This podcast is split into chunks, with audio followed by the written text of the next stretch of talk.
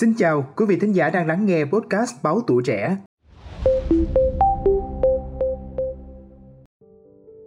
Thưa quý vị, vào đêm 5 tháng 5 sẽ xảy ra một sự kiện vô cùng thú vị, đặc biệt là những người yêu thích thiên văn thì không nên bỏ lỡ.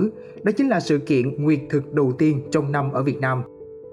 Theo đó thì toàn bộ lãnh thổ Việt Nam sẽ nằm trong khu vực quan sát nguyệt thực nửa tối. Tương tự như nguyệt thực toàn phần, Hiện tượng nguyệt thực nửa tối xảy ra khi trái đất tạo bóng che phủ lên mặt trăng trong trường hợp mặt trời, trái đất và mặt trăng sắp xếp thẳng hàng hoặc gần thẳng hàng vào những ngày trăng tròn. Tuy nhiên với nguyệt thực nửa tối, mặt trăng sẽ không ở chính giữa đường thẳng giữa mặt trời và trái đất mà lệch một chút.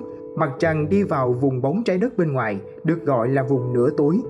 Vùng này là nơi trái đất che khuất một phần đĩa mặt trời, không phải toàn bộ trong khi ở vùng nửa tối, mặt trăng chỉ nhận được ít ánh sáng hơn từ mặt trời. Với mắt thường thì mặt trăng sẽ trong tối đi nhưng không biến mất hoàn toàn. Có người ví von, mặt trăng sẽ như bị phủ bởi một lớp vải voan đen.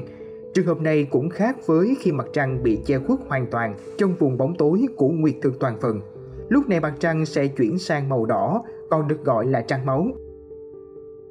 Theo tính toán của trang Date and Time, thì nguyệt thực nửa tối vào ngày 5 tháng 5 sẽ phủ lên hầu hết những khu vực đông dân nhất thế giới như Đông và Trung Phi, châu Đại Dương, châu Á, trong đó bao gồm cả Việt Nam chúng ta.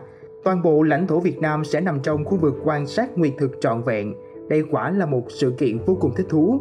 Tại thành phố Hồ Chí Minh, nguyệt thực nửa tối dự kiến sẽ bắt đầu lúc 22 giờ 14 phút đêm 5 tháng 5, đạt cực đại vào lúc 0 giờ 22 phút sáng ngày 6 tháng 5 Hiện tượng sẽ kết thúc sau đó hơn 2 tiếng vào lúc 2 giờ 31 phút.